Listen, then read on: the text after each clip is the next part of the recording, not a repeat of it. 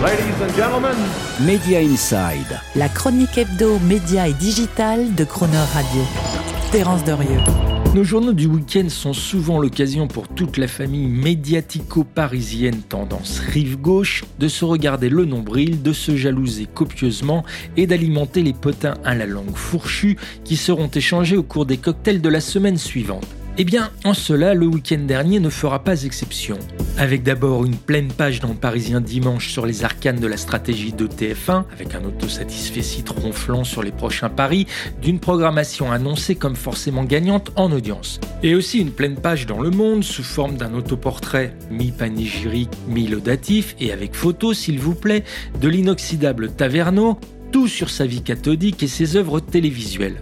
On ressortirait presque de la lecture de ces deux articles en se disant que tout reste décidément bien rose dans le monde des leaders de la télévision privée française et tellement business as usual, nonobstant les contre-performances publicitaires du premier trimestre récemment annoncées par les deux groupes, avec presque moins 10% de baisse quand même côté TF1. Pourtant, la vérité se cacherait plutôt dans ce que les deux papiers du Monde et du Parisien peinent tellement à écrire du bout de la plume qu'ils ne le mentionnent que pour mieux ne pas en parler. Dans le Parisien, priorité chez TF1, je cite, à la visibilité sur les téléviseurs connectés. Et dans Le Monde, Taverneau, qui va bucoliquement emmener, là aussi je cite, M6 sur le chemin du streaming. Des allusions suffisamment furtives au streaming et aux téléviseurs connectés pour masquer cette dure réalité cachée concernant l'avenir de TF1 et de M6 et qui, sans solution à date, fait lourdement cauchemarder leur top management.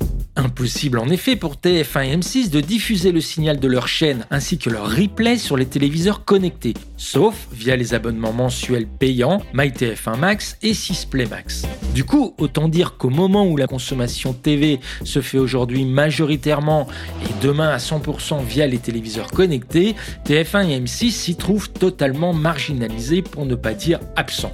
Alors comment les stratèges aussi avisés que ceux de TF1 ou de M6 ont-ils pu en arriver là? Et la faute à qui? Probablement à des dirigeants et leurs actionnaires aveuglés par des perspectives de super bénéfices plantureux et qui ont préféré vendre il y a quelques années leur signal télé et leur replay en exclusivité aux opérateurs de télévision payantes, fournisseurs d'accès Internet et Canal+, pour quelques centaines de millions d'euros par an, et ce qui prive TF1 et M6 durablement de l'accès à toutes les Smart TV, Samsung, Sony, LG, etc.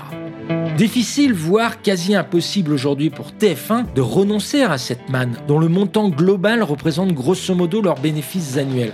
Alors TF1 M6 essaye tant bien que mal de distribuer le plus possible d'autres contenus en gratuit sur les Smart TV, en particulier via ces fameuses chaînes de télé gratuites ad hoc, dites fast, que l'on voit se généraliser dans les téléviseurs connectés.